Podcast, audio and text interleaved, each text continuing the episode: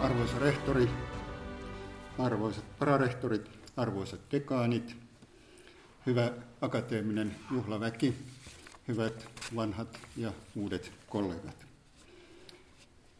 Esitykseni otsikko voi tuntua vähän ehkä oudolta tällaiseen juhlalliseen tilaisuuteen, akateemiseen juhlaan ja akateemisen puheen aiheena.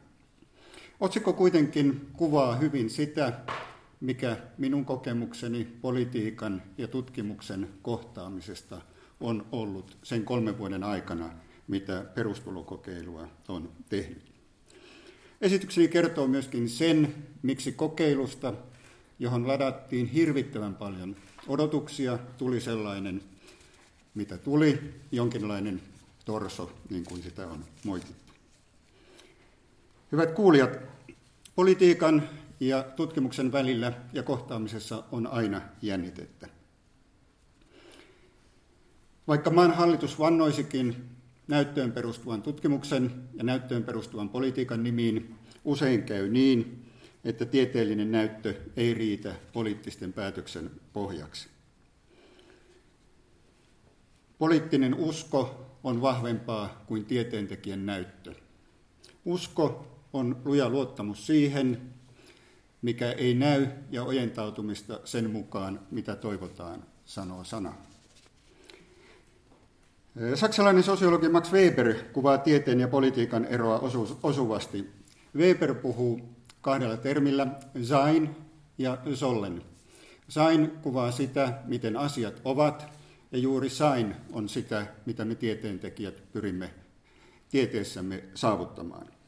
Sollen puolestaan kuvaa sitä, miten asioiden pitäisi olla, ja tämä Sollen kuuluu nimenomaan politiikan sfääriin ja siihen, mitä poliitikot haluaa tehdä.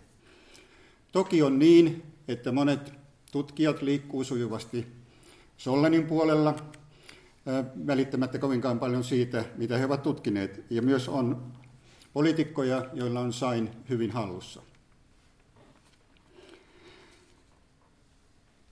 Ja vaikka sanat ja faktat ovat hyvin hallussa, faktat eivät aina riitä politiikan tekemiseen, sillä politiikassa asiat ovat usein niin kuin ne näyttävät. Asioita voidaan kääntää, faktoja ei välttämättä tarvitse murtaa, niitä voidaan väännellä ja niitä voidaan taivuttaa. Ja poliitikot voivat valita episteemiset yhteisönsä ja yhteisöt, joihin ne tukeutuvat, kun käyttävät tätä faktojen muotoilemista uudelleen. Yleensä on niin, että poliitikat uskoo enemmän numeeriseen näyttöön perustuvaa tutkimusta kuin kvalitatiivista tutkimusta. Ja politiikassa usein, kuten tällä hetkellä, se episteeminen yhteisö, johon poliitikot luottaa, on ennen kaikkea taloustieteilijät. Mutta taloustieteilijöissäkin on oma sisäpiirinsä, episteeminen yhteisö, jota käytetään politiikan tukeen. Kvalitatiivisella tutkimuksella puolestaan on tavattoman vaikea päästä vallan peräkammareihin. Mutta hyvät kuulijat, siirrytään esityksen ensimmäiseen aiheeseen, inspiraatioon. Pääministerin Sipilän johtama hallitus antoi omassa ohjelmilustuksessaan maininnan perustulokokeilusta. Kaksivuotiseen kokeiluun varattiin 20 miljoonaa ja valtioneuvoston kanslia järjesti kilpailun, kuka saa tämän kokeilun suunnitella. Silloinen esimieli Kelassa Lisa Hyssälä velvoitti minut osallistumaan tähän kilpailuun ja sanoi, että teidän on voitettava se kilpailu.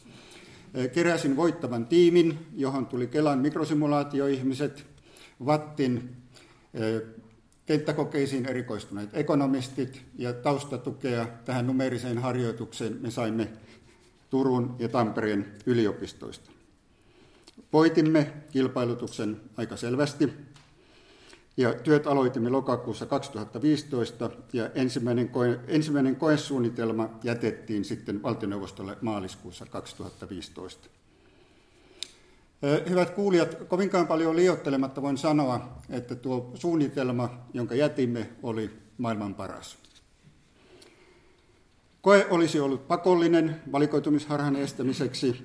Kokeessa olisi ollut valtakunnallinen osuus sen todentamiseksi, että tulokset ovat valtakunnallisesti edustavia, paikallinen kokeilu, josta saisimme interaktio- ja ulkoisvaikutukset esiin. Kokeessa olisi ollut kaikenlaisia väestöryhmiä ja lisäksi koeryhmille olisi maksettu erityyppisiä etuuksia, jotta etuuden vaikutus olisi saatu selville, millä tavalla etuuden suuruus vaikuttaa ihmisten käyttäytymiseen. Mukana oli myös erilaisia veromalleja, jotka olisi voitu liittää etuuksiin. Meidän inspiraatiota lisäsi lisäksi se, että pääministeri strategiaistunnossaan sanoi, että miksi te ette käytä Kelan etuuksia ja muuta niitä perustulon kaltaisiksi etuuksiksi. Ja tämän jälkeen, kun me tuli meidän tutkimusryhmään, me olimme maailman valtiaita. Vain taivas oli rajana. Mutta pian poliittinen realismi tavoitti meidät, ja inspiraatio alkoi jo tuossa vaiheessa vaihtua jonkinlaiseksi frustraatioksi. Aikataulu oli joko tahattomasti, tietämättä tai tahallisesti täysin tietäen rakennettu niin, että kokeen alkaminen olisi ollut täysin mahdotonta, jos olisimme seuranneet valtioneuvoston ohjetta. Eli valtioneuvoston ohje oli, että 15.11.2016 jätetään lopullinen suunnitelma ja sen perusteella käydään rakentamaan sitten otos, käydään rakentamaan maksualusta, käydään pohtimaan kuinka suuri etuus maksetaan, kelle maksetaan, informoidaan asiakkaat ja niin poispäin. Puolitoista kuukautta. Hyvät kuulijat, voitte kuvitella, onko tässä maassa tai missään muussa maassa mahdollista kirjoittaa laki puolessa toista kuukaudessa ja tehdä kaikki tuo, mitä sanoin. Ei. Eli eh, ensimmäinen ajatus oli, että poliittinen sfääri ei joko tiedä, mitä tekee, tai tietää sitten vallan hyvin, mitä on tekemässä. Kiireen ohella suunnittelua haittasi ministeriöiden välinen eh, skisma, ministeriöiden välillä ei oikeastaan ollut kovinkaan suurta koordinaatiota. Kukaan ei koordinoinut sitä. Oli ristiriitaisia näkemyksiä, miten koe voidaan tehdä, tuleeko sitä tehdä ollenkaan, millä tavalla se täytyy järjestää, kuka siitä vastaa ja niin poispäin. Lisäksi valtiovarainministeriö ei joko halunnut tai ei saanut aikaiseksi veromallia, mistä syystä kokeilusta tuli tavattoman antelias ja jos malli yleistettäisiin koko maahan, se olisi kansantaloudellisesti katastrofi. Ja tästä olemme saaneet aika paljon kritiikkiä, ja nyt sitten tiedätte, kuka tai mikä kritiikin kohde oikeastaan on. Myös luottamuksen puute viraston tai sosiaaliministeriön virkamiesten ja politiikan tai ministerin välillä oli leimallista. Vastuuministeri tuli perussuomalaisesta puolueesta ja ministeriön virkamiehillä ei kenelläkään ollut kyseistä puoluekirjaa taskussaan, vaan täysin eriväriset jäsenkirjat pelasivat roolia. Ja virkamieskunta näyttelikin suurta roolia siinä, että me emme voineet täyttää tai käyttää pääministerin meille lupaamia 15 miljardia Kelan etuuksista – Virkamiehet nimittäin vetosivat siihen, että he eivät mistään löydä momenttia, josta käy ilmi, että heidän täytyy maksaa jotain meidän kokeilubudjetille Kelaan. Suunnitelmat suuresta otoksesta, yli 10 000 otoksesta, kaatuivat tällaiseen, mitä minä kutsun ehkä ilkeästi, se minulle anteeksi annettakoon, momentti talibaniaksi. Momentti Talibanian vuoksi meidän oli tyydyttävä kahteen vuoteen, kahteen tuhanteen työttömään, 20 miljoonaan. Momentti Talibania taipui kuitenkin sen verran, että me pystyimme käyttämään Kelan työttömyyskorvauksia perusturvan maksuun tai perustulon maksuun niissä tapauksissa, että ihminen oli koko ajan työtön. Muussa tapauksessa mentiin kokeilubudjetille ja jos näin ei olisi tehty, me olisimme joutuneet tyytymään noin tuhannen hengen otokseen, mikä olisi ollut täysin riittämätön. Hyvät kuulijat, opetus on se, että ei riitä, että me vakuutamme tutkijoina poliitikon.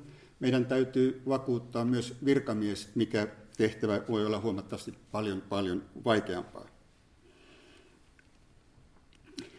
Ja vähintään tässä vaiheessa meidän kova inspiraatio alkoi vaihtua frustraatioksi, mutta meillä oli edessä vielä hyvin pitkä ja vaikea kuukausia kestävä perspiraatiovaihe. Koska poliittisessa koneistossa ja virkamieskoneistossa oli vastahakoisuutta koetta kohtaan ja sanoisinko jonkinlaista kykenemättömyyttä määritellä sitä, mikä tämä koe on, miten sitä maksetaan, kuinka paljon sitä maksetaan, kuka maksaa, miten se toteutetaan. Teimme päätöksen tutkijaryhmässä, minkä Kela sitten hyväksyi, että perustulon suuruus on 560 euroa, Kela on maksualusta ja Kela maksaa sitä. Ja työttömät, jotka saa Kelan etuuksia, on koeryhmä. No hyvät kuulijat, te voitte kuvitella, kuinka vaikeata yksinkertaisen asian kuin perustulo istuttaminen niin monimutkaisen sosiaalipoliittiseen järjestelmään kuin Suomen sosiaalipolitiikka on. Ja me yritimme kirjoittaa lakia, miten tämä tapahtuu. Lain kirjoittamista tietysti helpotti se, että meillä oli yksi spesifi ryhmä, työttömät, jolle kirjoitettiin laki. Jos laki olisi kirjoitettu niin kuin meiltä edellytettiin jossain vaiheessa kaikille mahdollisille ihmisryhmille Suomessa ja kaikille mahdollisille sosiaalipoliittisille siirtymille, lain kirjoittaminen meille annetussa ajassa olisi ollut täysin mahdoton.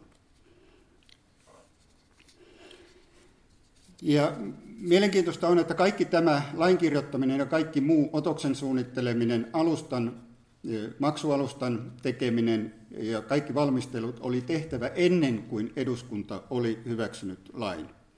Laki hyväksyttiin vasta välipäivinä ja siihen saakka meillä oli epätietoisuus, tuleeko esimerkiksi perustuslakivaliokunta hyväksymään meidän ehdotusta. Eli me toivo, toivoimme ja teimme toivomustemme mukaisesti lakia, koko ajan kuitenkin peläten, että tämä voidaan vielä torpata.